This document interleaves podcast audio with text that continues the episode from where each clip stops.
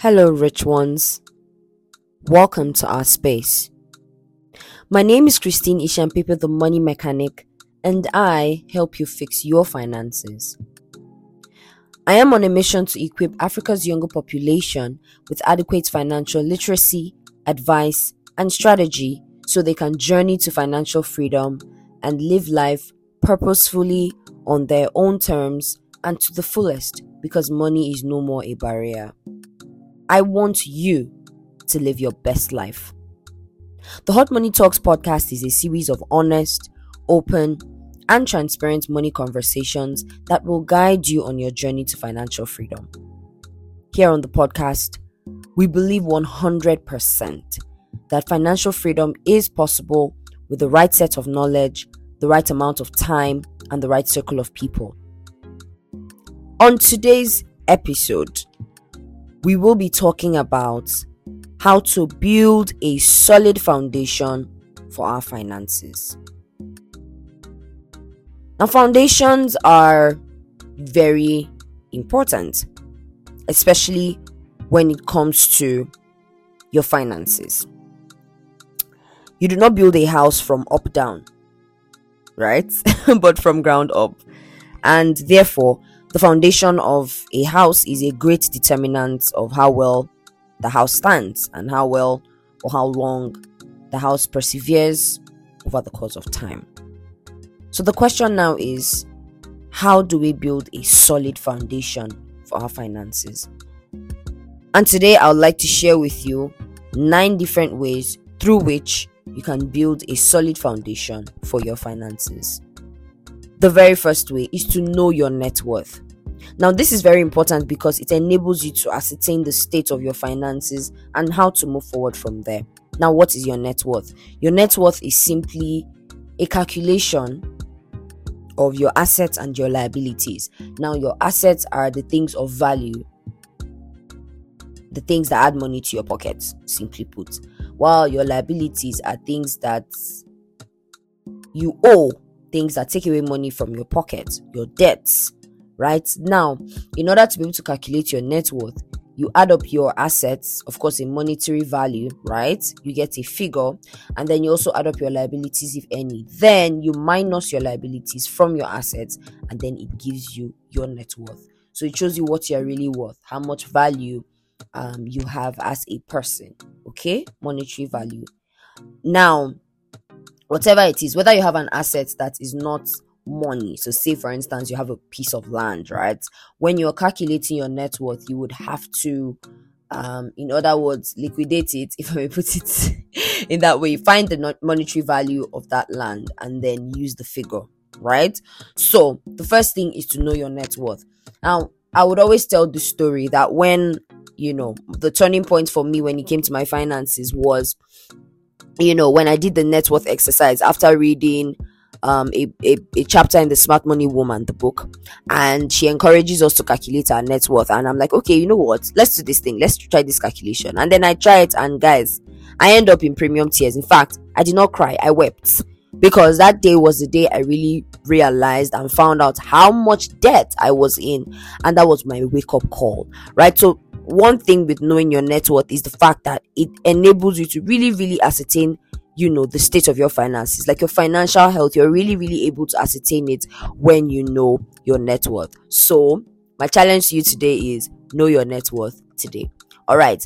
The second the second way we can build a solid foundation for our finances is to get knowledge, be financially literate, read books, listen to podcasts like the Hot Money Talks podcast, watch you know videos um you know join communities where you can learn about your your finances of course do your research and also attend classes classes that you know can help you learn about your finances. So for example i am hosting a virtual class a three day virtual class coming up um, between the 1st and 3rd of november 2023 and in that class we will be we will be digging deep into personal finance right? And if you think you this you need this class and you'd like to be a part of it you can definitely send me an email or just you know check any of my social media handles and you definitely see information about that class. But yes back to the point at hand. Get knowledge. The truth is you can't level up your finances without knowledge.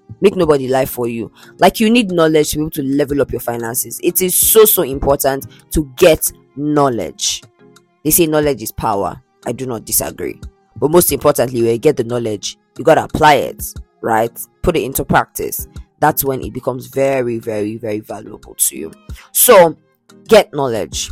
Make sure that you are really really pumping in time and resources to getting knowledge about your finances.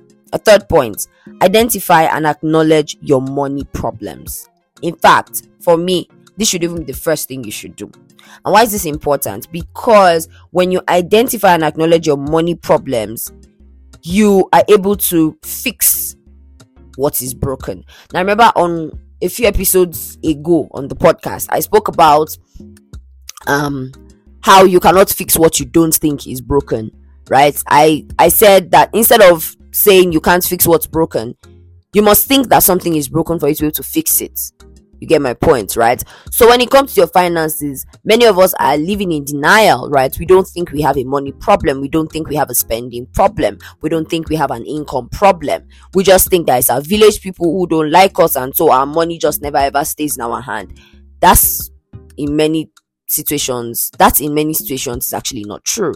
Many times we have a money problem right and like for me i use myself as an example again um during the period when i was really really you know trying to figure out my finances i had to come to the point where i acknowledged that i had a spending problem i was a compulsive spender right and acknowledging that really really freed me and enabled me to now get the right knowledge to help me level up my finances. So to identify and acknowledge your money problems is highly, highly important. Then the next point is set financial goals in every aspect of your life.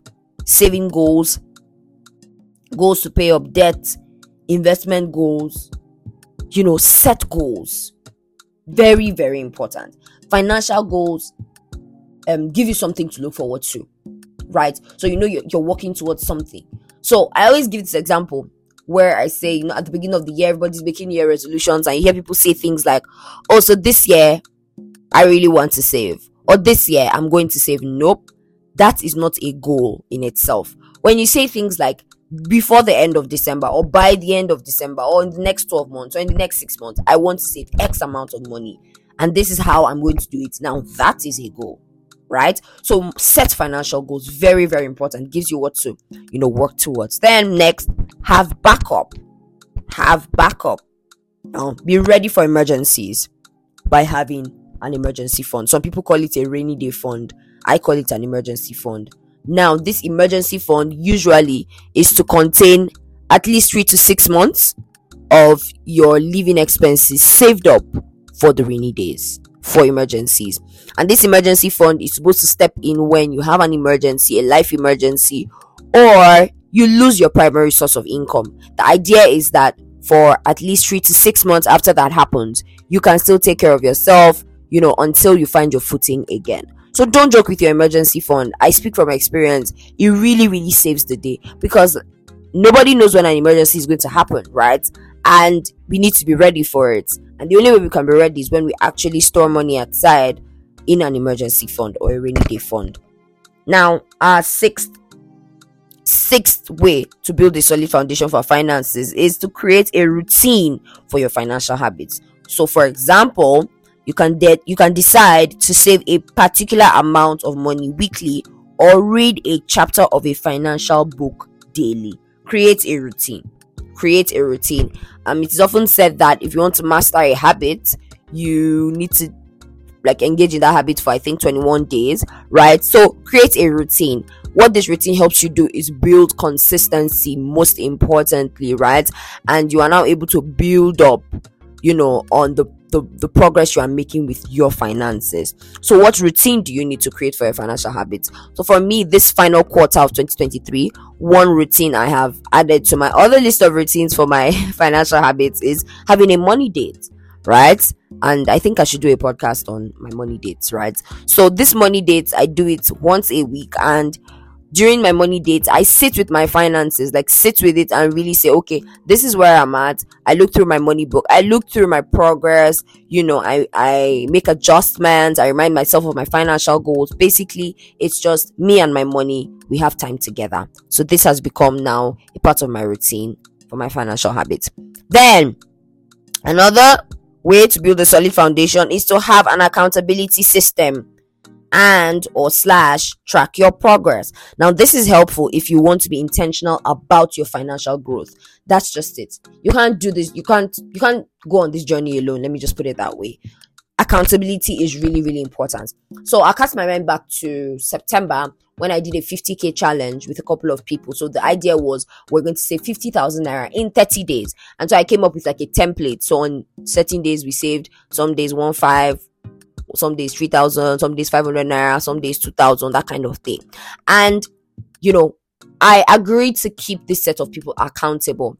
And i was so happy that even as much as it was tough for a number of people because they had someone keeping them accountable. Because we used to do in such a way that every morning I reminded everybody of the goal, and then in the evening we all came online and did roll call right? This was me keeping them accountable. And if I felt like, or I noticed that someone was not keeping up with the challenge, I reached out to the person. I called the person out, like, what's up?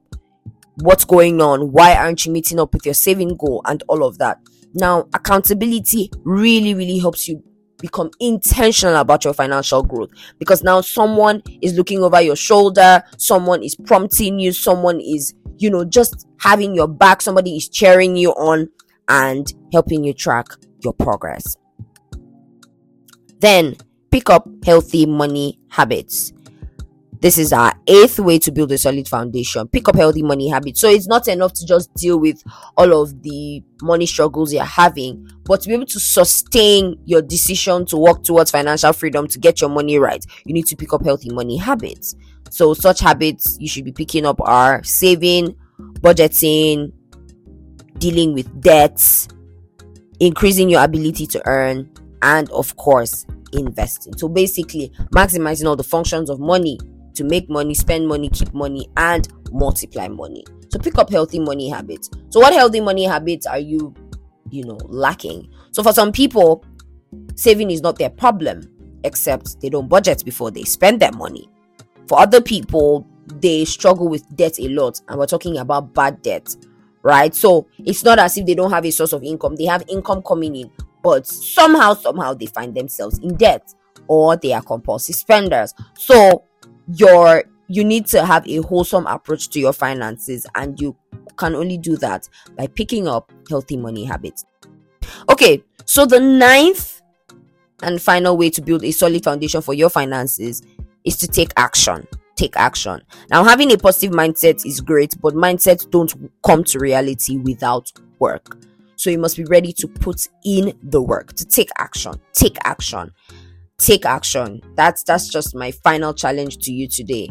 If you've been gaining all this knowledge, listening to my podcasts, you know, and all of that, and your finances are not changing, then that means you haven't been taking action.